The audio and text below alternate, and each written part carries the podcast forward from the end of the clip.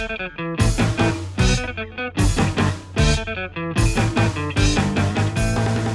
本一生徒の多い社会講師伊藤外一と歴史大好き歴ドルの美香子。京都の身太？愛媛県瀬戸内海大三島出身の2人がそれぞれの方言を使い全国各地の歴史話を赤裸々に語る「歴ララ」本日もスタート。はいということで、まあ、前回のね明智光秀の話をこうしたりしてたんですけど、はいえー、とその続きをやりたいんですけども、うん。おまたこうあれでしょ？物産館にこう、はい。行っていただいた。岐阜県。今日は2回目なんですがはい、あのびっくりなんですけどうん、東京にね岐阜県のアンテナショップなかったんですよ。マジですか？僕これどこの町にあるんですかって今聞こうと思ったの。うそうう。んなかった？くて、うん。ま、昔あったのかそれもちょっと分かんなかったんですけど、あのなのでですね今回は、うん。あのー秋葉原にうん日本食品館っていうおお店があってはいはいはいであのチコリ茶っていうね岐阜県中中津川チコリ村名物のチコリ茶を買ってきました。ああ中津川ね。昔ダイエーあって、僕一回行ったことあって。へえ、そう中津川ね。う、ん、うんうん。チコリっていうのはハーブの名前みたいです。えの割にはこれってお菓子の九州のお菓子の黒棒みたいな味しません？なんか甘いあ感じ。なんか匂いがする甘黒砂糖甘みたいな。うん確かに、ねですよねこれ。黒砂糖みたい。うん。これかなり美味しい。あ甘い、こうん。なんだろう。黒糖じゃないけど甘い、ね黒糖のような匂いがするというか、が有名なんですかね中津川。すごいですね、うん。この。アンテナショップがねそうななくて。でその日本食品館だったっけ、っていうのが、あのいろんなところにあって昔吉祥寺にもあったんですよ。う、ん日本百貨店だったっけ？なんかこううん。日本百貨店だ。日本百貨店の中の食品館が秋葉原と市川にあるんですって、へー。千葉の。えそれってねうん。え吉祥寺のこうロンロンヤング館とかの中にあったんですか？あの鉄道の、えっとねあ鉄道の下。あ。駅のだから市川で言うと市川にもそういうのあるじゃないですか。なんか忘れたけど。えっと、ね。鉄道のところ。そうロンロンね。あの、うん。吉祥寺ロンロンとかなんかと同じのが市川のなんとかっていうのがあって僕市川で仕事してたのに忘れたななんか、その駅駅中の名前みたいな。中にある。うん。そうでうん。東京駅にもあるんだけど東京駅がちっちゃくてこのうん。なんだろう物産だけ、で食品はうん。秋葉原にあったんですよ。でだからその岐阜だけじゃなくてうん。結構47都道府県全部あるのかわかんないんですけど、うんあったんですよへね。ーでもね岐阜はその飲み物があんまりなくて。うん あのなんか他にあの五平餅とか、朴葉味噌とか、うんそういうあの調味系が多かったですね。あまあ、あとあれなんですよね。あの岐阜って地酒がすごい有名だから。お酒はあったお酒はあった。すごい、うん。本当飛騨とか本当すごいから。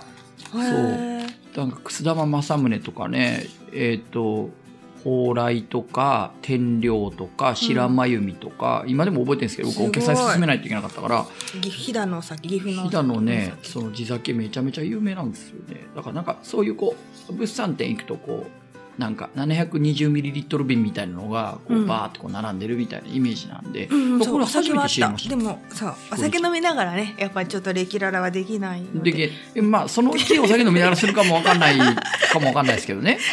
そうチコリ村。まあでもこれほら岐阜のこの辺りってちょうど半分青いを朝ドラでやってたから北川恵理子さん岐阜の人ですよね。ねそうなんですよね脚本家のね。ね半分青いねというわけでねはい。そうアンテナショップはなかったけどうん。日本うん百貨店だったからの食品館は秋葉原の駅の近くにあります。はい、というわけで今日は先生にちょっとはい。光秀の授業を軽く、ですね。ちょっとだけ軽うん。くですけどしてもらいましょう。あのだから前回も言ったように一応1528年織田信長の6年年上に生まれたって前は言われていたんですが、うんうんえー、と最近はあそれよりもさらに12歳上要は18歳、えー年上ですよね。信長より。うんそんなに年上信長は人間50年とか言っておきながらうん死んだの48歳なんで、あプラス18ってことはうんとよ66歳だったんじゃないかと本能寺の変の時にね結構言ってまますね。あ、そういう説もあると。もともと室町幕府の足軽かというふうに時氏の要ははい。士族ですからってことで、あのとも言われています。うん。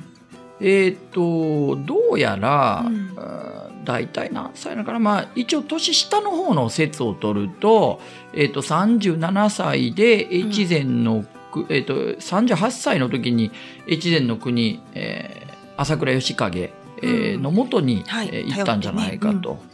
で弟の前将軍の13代義輝暗殺された義輝の弟の義明がまあ将軍になりたがっていたので、うん。まああのそれに使えつつよ要するに結構ややこしい人で、うん。朝倉義景にも使えていて、うん。で、えっと足利義明にも使えていて、でそのうち親戚の貴重要するに濃姫を頼って、織田信長の方にこう乗り換えるわけですよ。うんうん。朝倉義景の元にいたのでは将軍になれないと思って、はい。朝倉義景の元から織田信長の方に乗り換えていくんだけれども、えー、ととなった時におそらくうー朝倉義景を切って織田信長の方にも使えるというかだから結局は足利義昭の家臣と考えていいと思うんですけどね。はい。うん。えーで織田信長の方に乗り換えてで信長にスカウトされたので、えー、と信長のお家来になったというか、うん。そういう人ですよね。はい。でよく誤解されがちなんですけど明智光秀っていわ中途入社組だから織田家においてね、あんまり偉くないんじゃないかと5番手とか4番手ぐらいなんじゃないかと勘違いしている人がいるんですけほど、えっと、実はナンバーワン家臣なんですよね。なんかリクルートみたいな会社で中途入社とかを差別しないんですよ全然。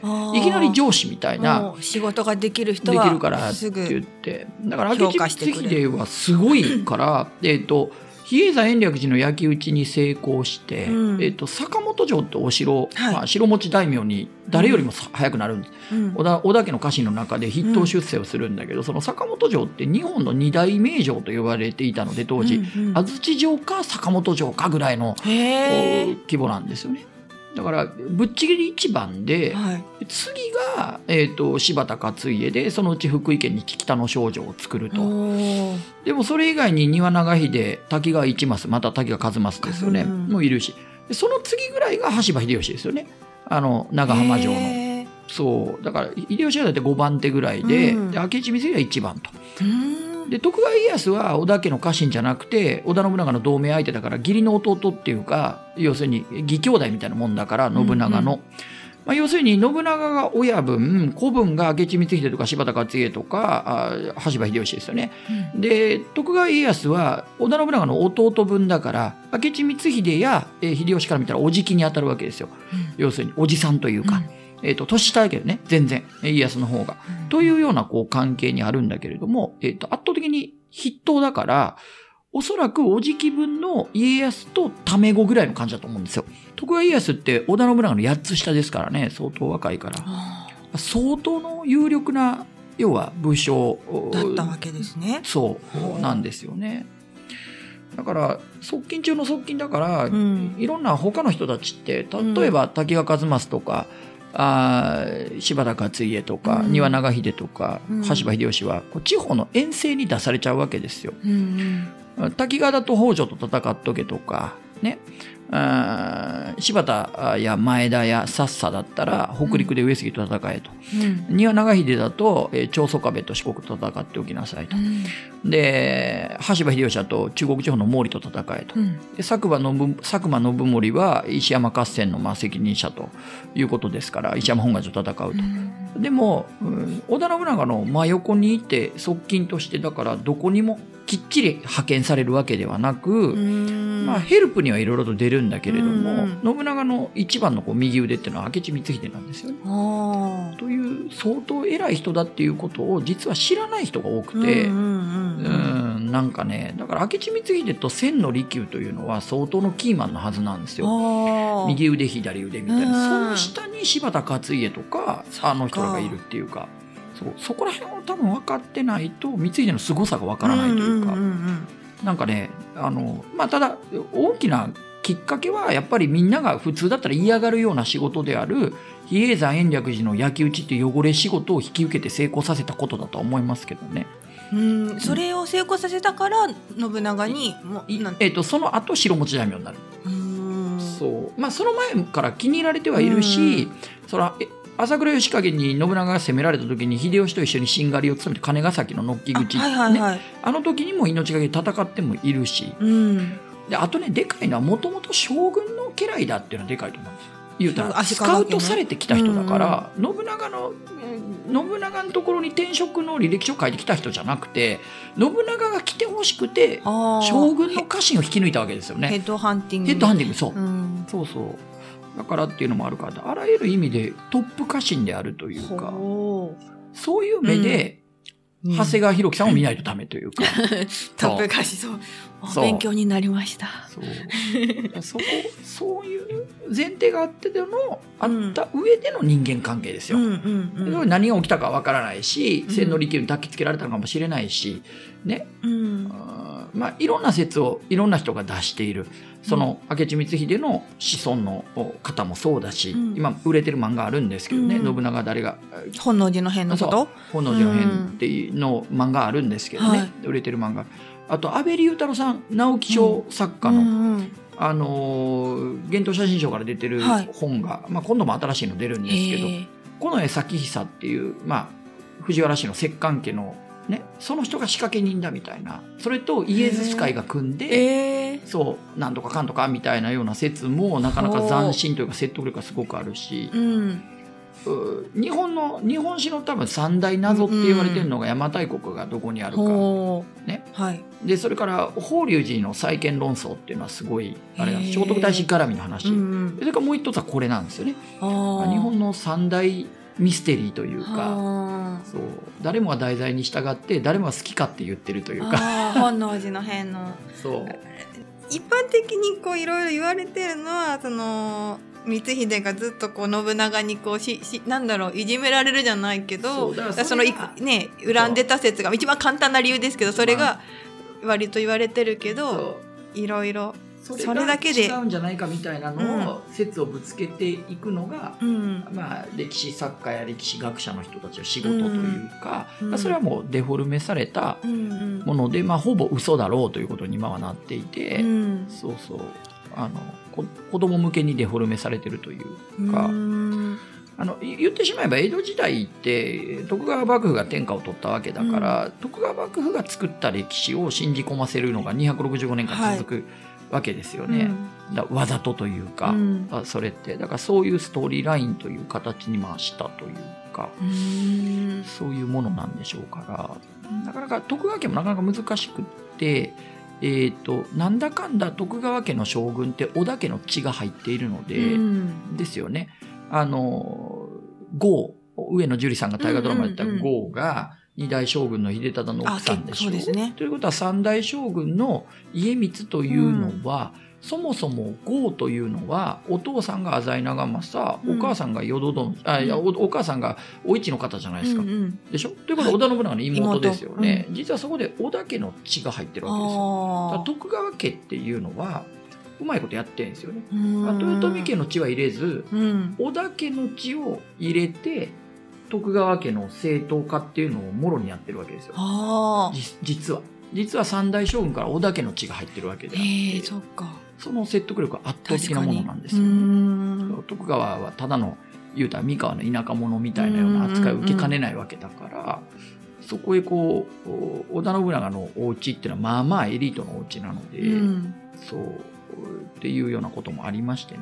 で秀吉より格上じゃないですかうん。織田家って。うん。そう。徳川家からすれば、えー、と光秀ををやっつけた秀吉のお家をやっつけたってことだから、秀吉のお家がすごいお家だってことにしておいた方が説得力あるんですよ、うん。徳川家からすれば、うんうん。あのあの豊臣を破ったみたいな、うん。で織田の織田家の血が入っているみたいな、うん。なんかこれ、うん。明智はねだいぶ軽んじられるはずなんですよね。うん。そのあ明智織田豊臣明智徳川の中で多分、明智家が一番落とされるんですよ。メリットがない徳川家からしたら別に、うん。何のメリットもない。織田家持ち上げることと豊臣家持ち上げることにはメリットがあるから、うん。織田家の血が入ってて豊臣を倒してるわけだからってうんういうん。のがあるので、ねえかわいそうですねそう。だからそこら辺をひっくり返したいのが子孫の方でしょうね。そうですよね。うん。だからだいぶイメージを変えようとしてらっしゃるから今回の大河でどういうふうにさばいねていくのかなと。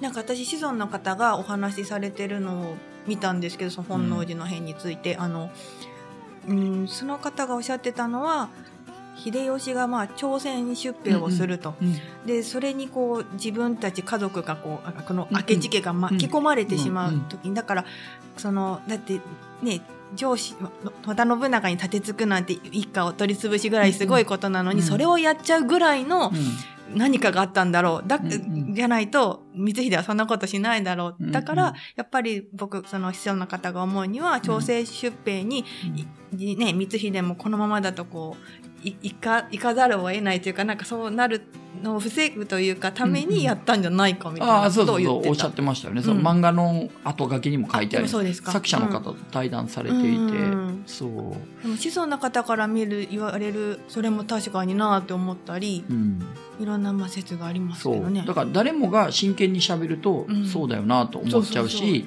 うん。あとは変に知り合いになっちゃうとその人の見た見方になりたくなりますよね。それだから距離取るのが難しくて僕らみたいな仕事は特にでねもそう龍馬の暗殺についても私もそうでいろんな説聞いたらどれもそうだよなって思っ思いちゃう。ますよね。そうそうそう。なるほどとかって思ってしまって、でうん。僕なんか下手に高知住んでしまったりすると そうなんか板垣大輔の方を好きになってしまいそうになったりとかいろいろありますしね。